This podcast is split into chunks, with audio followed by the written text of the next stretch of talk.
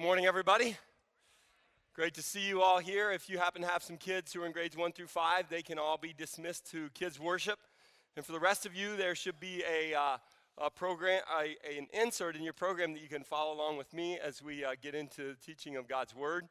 Uh, now, if uh, some of you, uh, since you've walked into the uh, auditorium this morning, have a certain song by Slim Shady in your head and you can't get it out of your head, I ain't judging you, but because I've already gotten a text from somebody asking if we were going to perform that today. Uh, we're not. That's not where we're going, but we're not judging either. So it's okay. We're going a little bit of different direction. We, we are starting this new series this morning called My Name Is. And that, uh, that is all based on a passage that comes out of just really one verse, spoken by a prophet many, many years before the coming of Christ. And that, uh, that, that passage, as you can see in your notes, is found in Isaiah chapter 9 and verse 6. And I want to just read that as we get started today. So if you would, oh, I have uh, the worship slides, so I don't need those. Yeah, right, sing it, Dave. Yeah, you do not want that. There we go.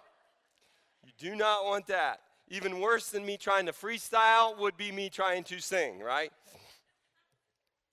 Uh, Let's, let's read this passage of scripture from Isaiah chapter 9, verse 6. Again, it's found in your notes as well, so if you, could, if you want to follow along there, uh, you can check it out with me. Isaiah 9, 6. For a child will be born for us, a son will be given to us, and the government will be on his shoulders. He will be named Wonderful Counselor, Mighty God, Eternal Father, Prince of Peace.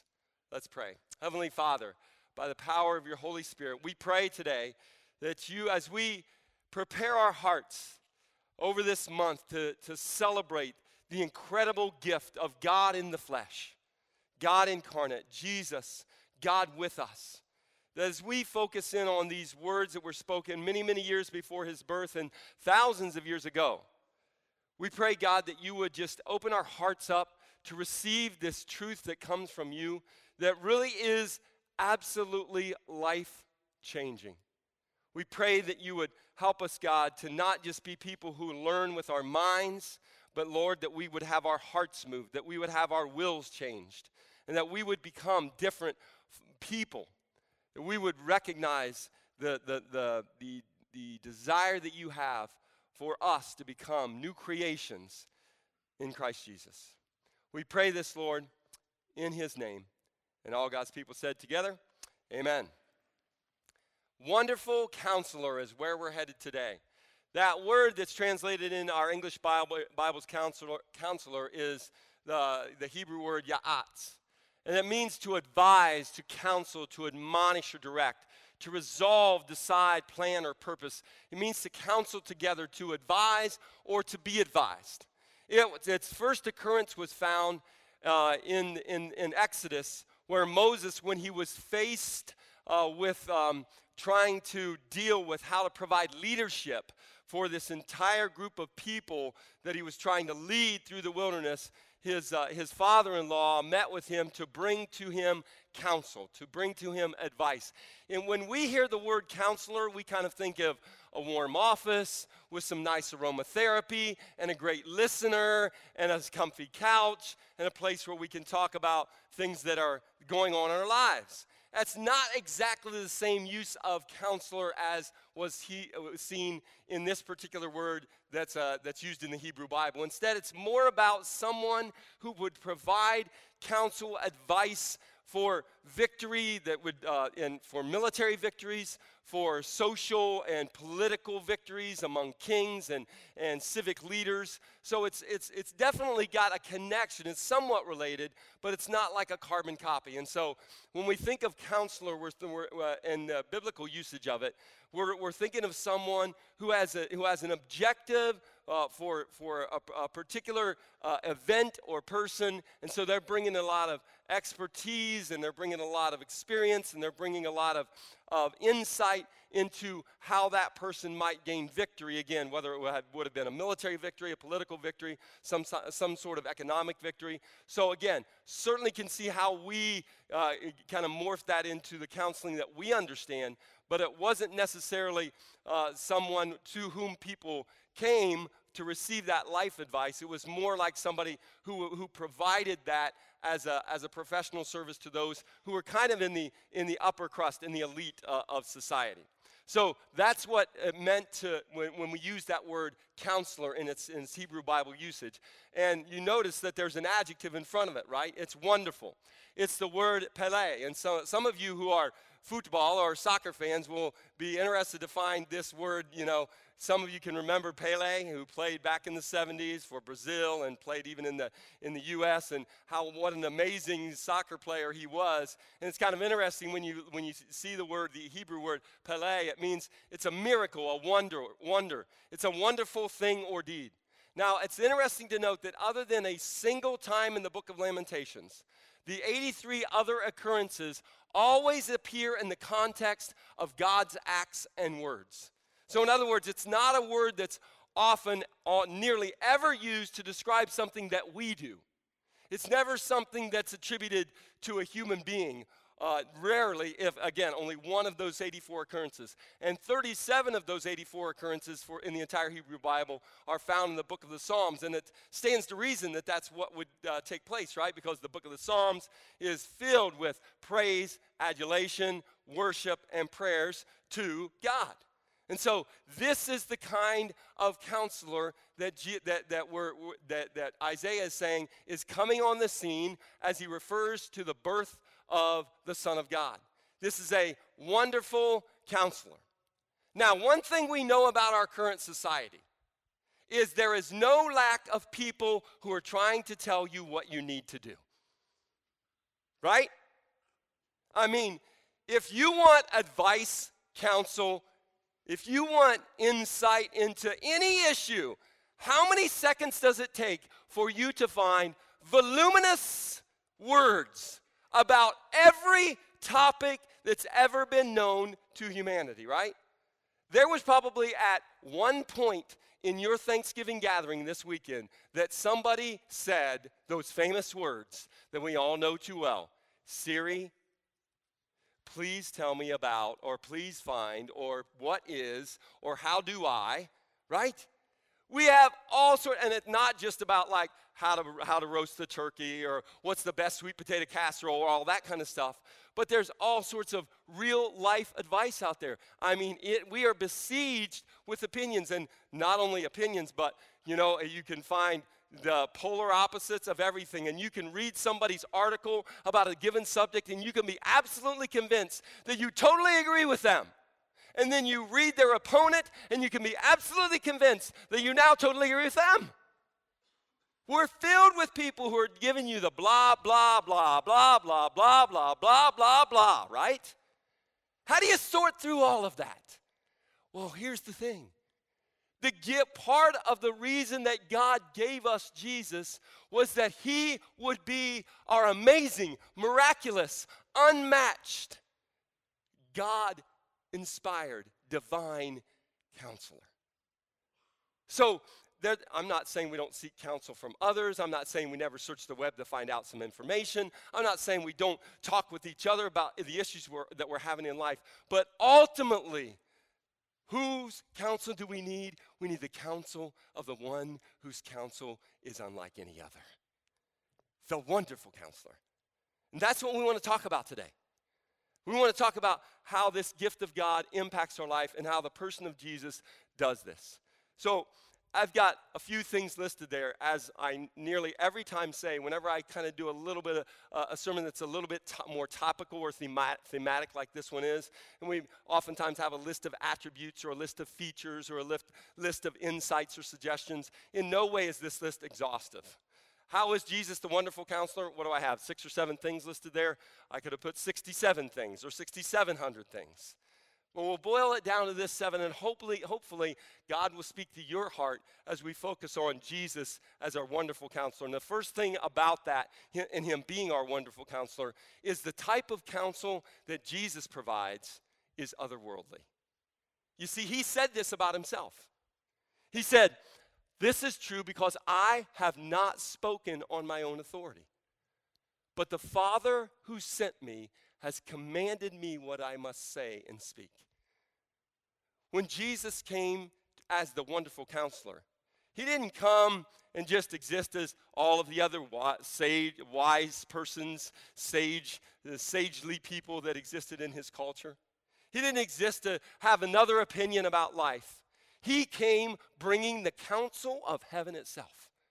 He came bringing divine wisdom, not just another opinion, but divine wisdom. It's otherworldly. In another passage, Jesus says in that same, chap, uh, same book of, of, of John, the Gospel according to John, chapter 14, he says, Don't you believe that I am in the Father and that the Father is in me? The words I say to you, I do not speak on my own authority. Rather, it is the Father living in me who is doing his work. God the Father speaking through Jesus, the wonderful counselor coming to bring otherworldly counsel, a counsel that's, un, again, unmatched, unlike anything we ever received. And you see that word there that, that Jesus uses both times in both of those passages. He talks about not having spoken on his own authority. And in John 14, he says, I do not speak on my own authority. But what he did speak, he spoke in, a, in an authoritative way. And the people in his culture, as he interacted with them, they caught a whiff of that. They understood that. They're like, wait, this guy is different. Look at what they said. They, when, when, Jesus went into Capernaum and, and, he went and entered the synagogue on the Sabbath and he began to teach, look what happens. The, the people there, they were astonished at his teaching because he was teaching them as one who had authority and not like the scribes. In other words, not like everyone else. An otherworldly counsel that comes to them and they're like, wait a second, he doesn't sound like everyone else. He doesn't teach us like everyone else. You know, when I hear rabbi this say that, or, or scribe this say that, or this teacher, or this elder, this teacher of the law, you know, I just kind of come away from it thinking, well, yeah, that might be right. Maybe it's not. I don't know. I have to decide on my own. But when the wonderful counselor sprung on the scene, when Jesus, as a part of God's gift to, uh, to us, came to us, when God in the flesh was among us, he brought that otherworldly counsel, and people were like, wait a second, this ain't the same thing here. This is unlike anything else I've ever heard. It's not like all the stuff that's out there. And again, go back to that image. It's not like all the blah, blah, blah. It's not like all the chatter that we hear from both sides, be it red or blue or progressive or fundamental or conservative. It's not all that stuff. It cuts through all that garbage and it says, This is what you need to hear. That's what the wonderful counselor does. And the people, they picked up on that. They're saying, man, this isn't like our scribes. This isn't like, this isn't like church normally was. This isn't like what we're used to. This guy, he speaks as one with authority. And, and it, this, this same uh, passage is there's kind of the parallel passage of that is found in Luke chapter 4, verse 32, if you want to check it out in your own time. Basically, a repeat of this very same thing where the people in, in, in that passage, I think Luke uses the word there, they were amazed, thaumazo, like they were slack jawed. They were like, what? Man, this is different. The wonderful counselor doesn't come to you and say, Now, Bob, I've got something I'd like to share with you. And now you can you can take it or leave it. It's totally up to you. It's not anything that I want you to think is super important, uh, but it's just a suggestion.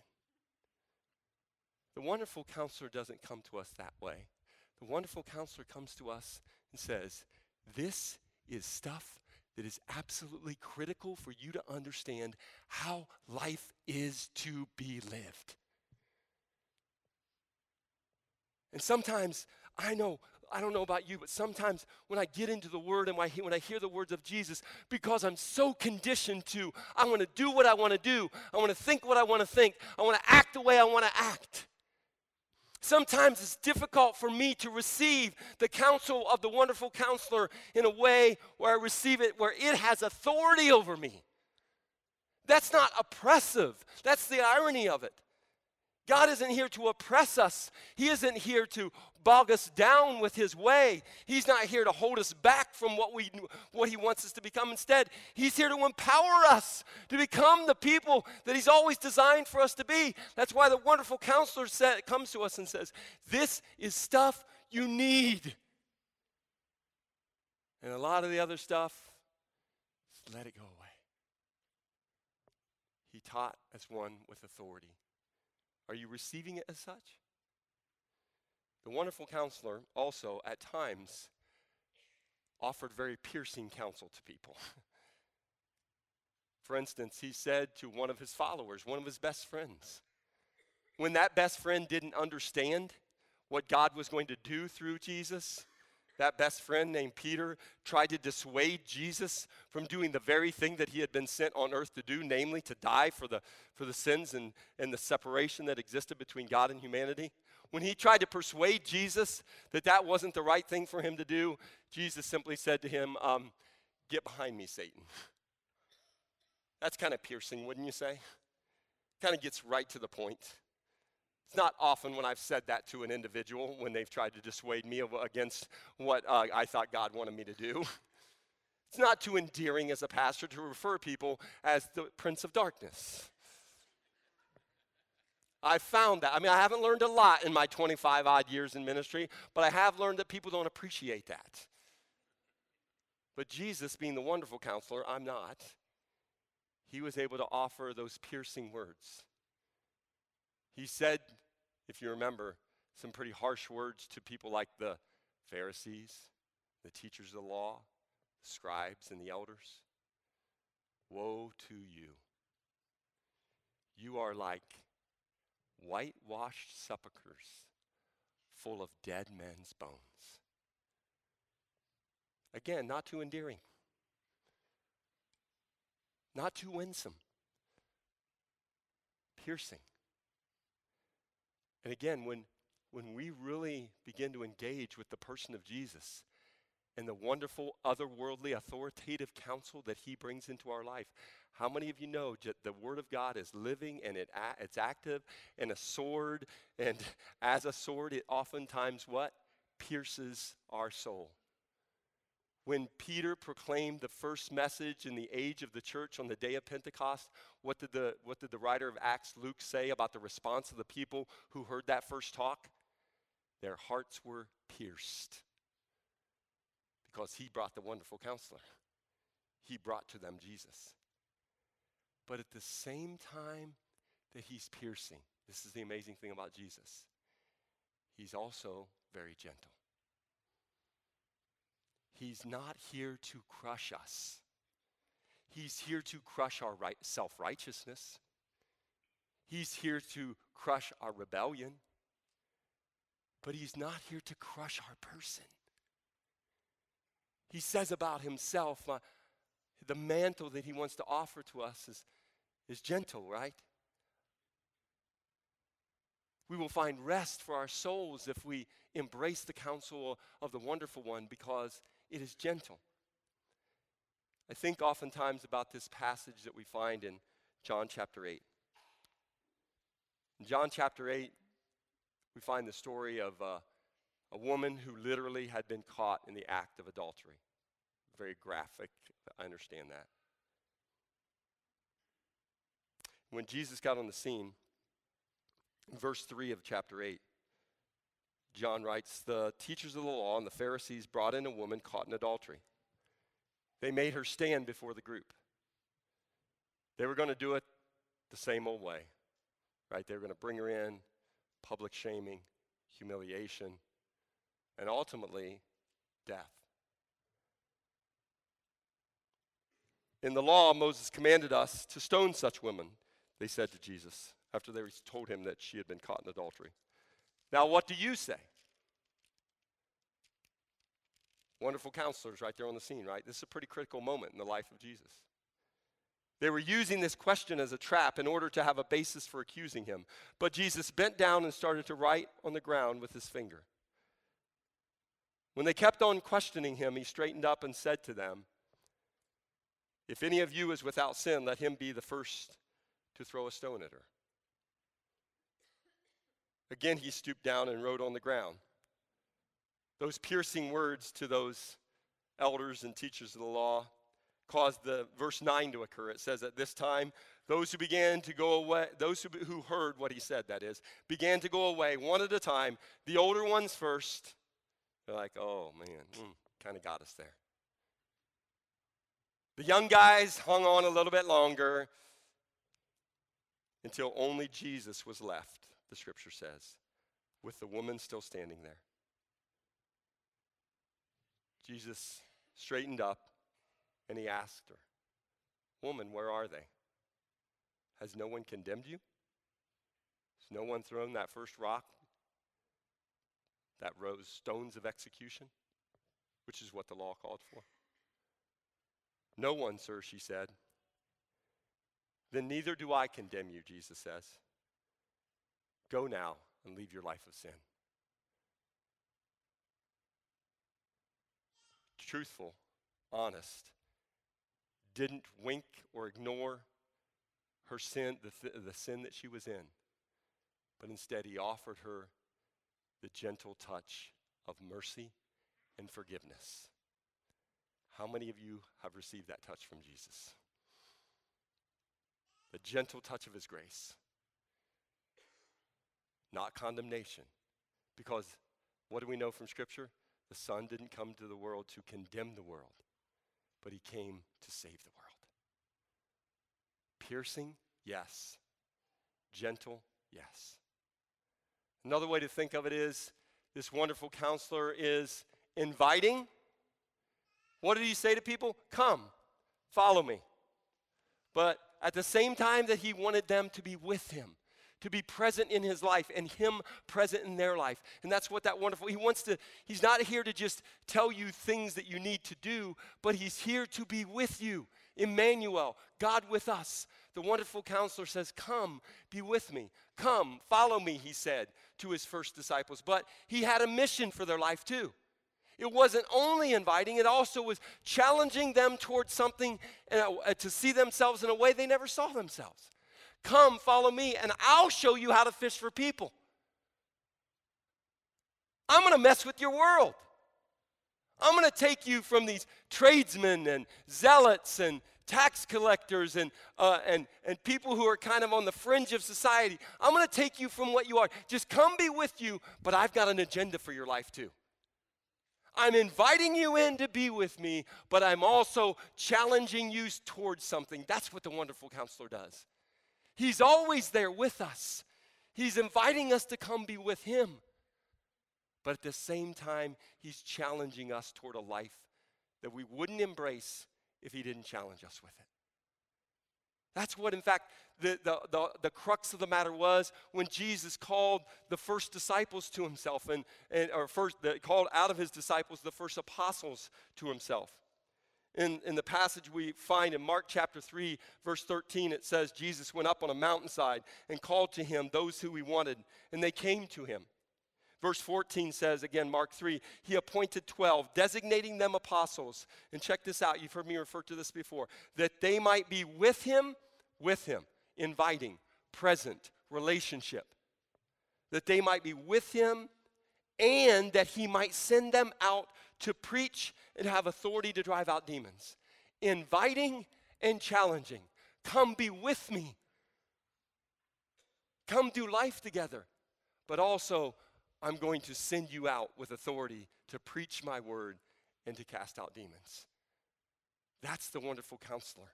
That's what his, his followers experienced when they, became, when they went into that level of relationship with him. And he was inviting them in and challenging them out. The wonderful counselor also is a person of truth. Very simply, he said in John 14, 6, I am the truth.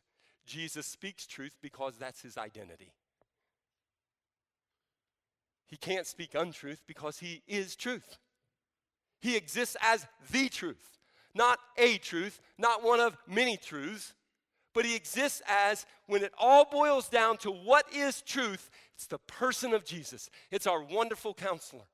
And so when he comes to you, that's why it's not optional. That's why it has, it has authority. That's why we should see it as, as something that would shape our lives, whether it pierces us or it's gentle with us. Jesus is the wonderful counselor who is the counselor of truth.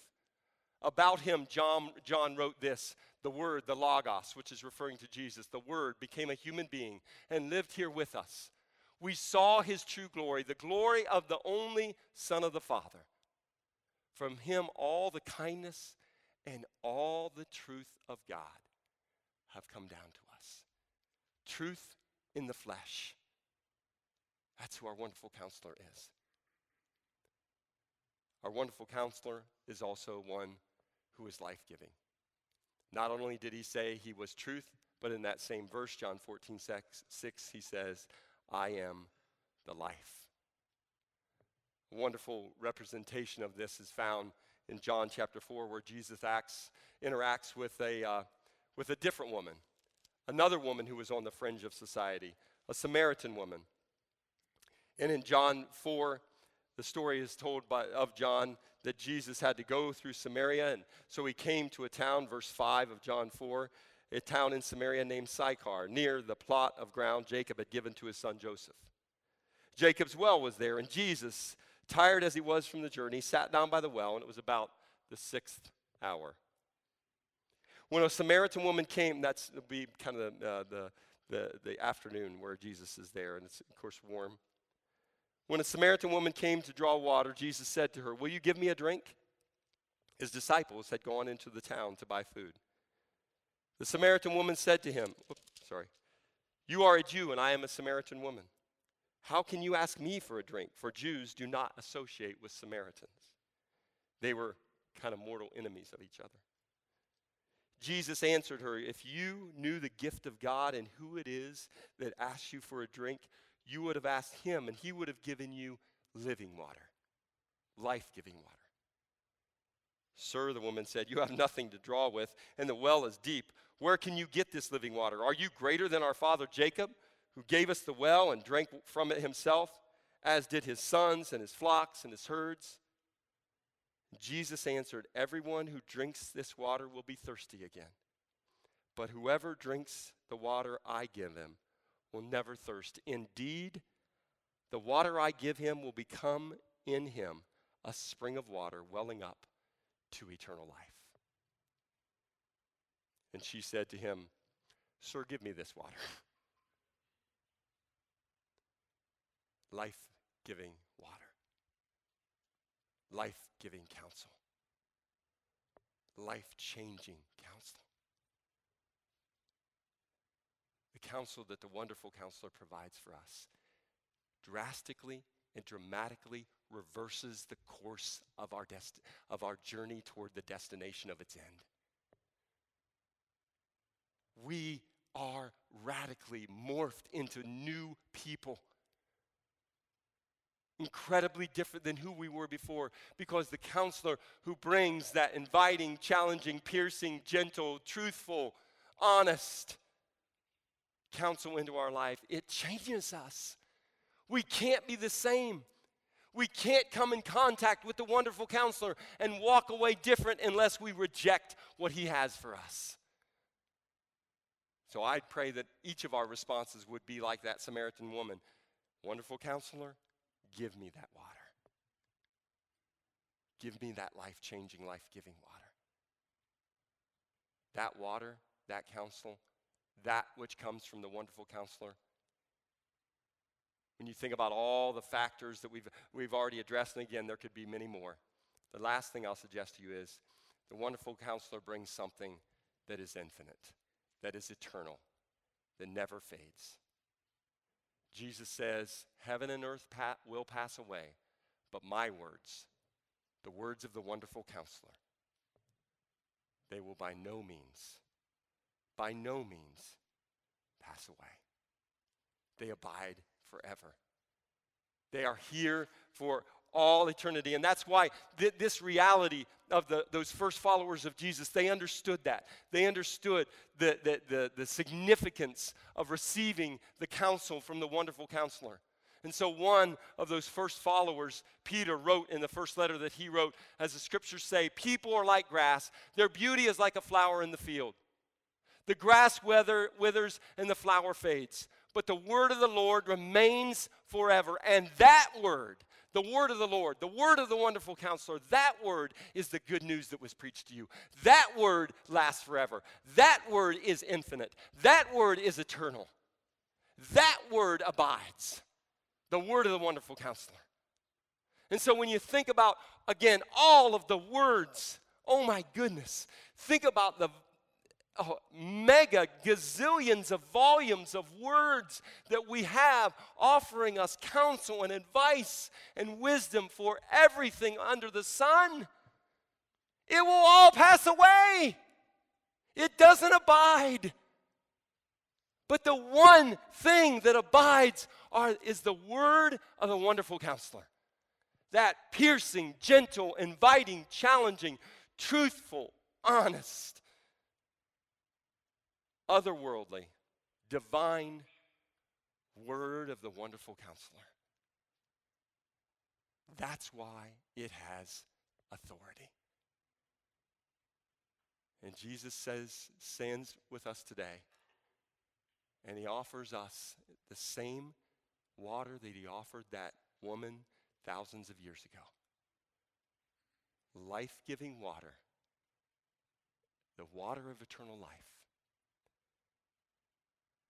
Is your response like her, Sir, give me that water? That passage that I read earlier, I want to repeat because I think it kind of sums up all that we spoke about today to a certain degree. The Word, the wonderful counselor, he became a human being. He lived here with us. And we saw his true glory, this otherworldly thing, the glory of the only Son of the Father and from him, this wonderful counselor, all the kindness and all the truth of God have come down to us. He is our wonderful counselor. Are you living under the authority? Have you received that counsel with an open heart? Willing to reverse the course of your life because of what he's brought to you. That's what he's speaking to us today through what he says about himself and what Scripture says about him. He is Ya'ats Pele, our wonderful counselor. Father God, we thank you for the gift of Jesus. You inspired Isaiah to write and call him this name.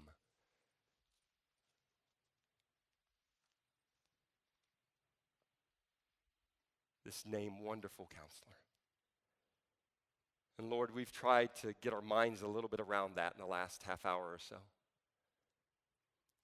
And I pray that as we have, our hearts would have been moved. And we would we would receive it humbly and with submission, a submissive, obedient heart. We pray, God, that these words wouldn't be just something that would cause us to be able to say that we know a little bit more about this term that was used by Isaiah many, many years ago. But instead, that it really would change our life. That we would lean into being followers of the one who is the wonderful counselor. It's in his name we pray. Amen.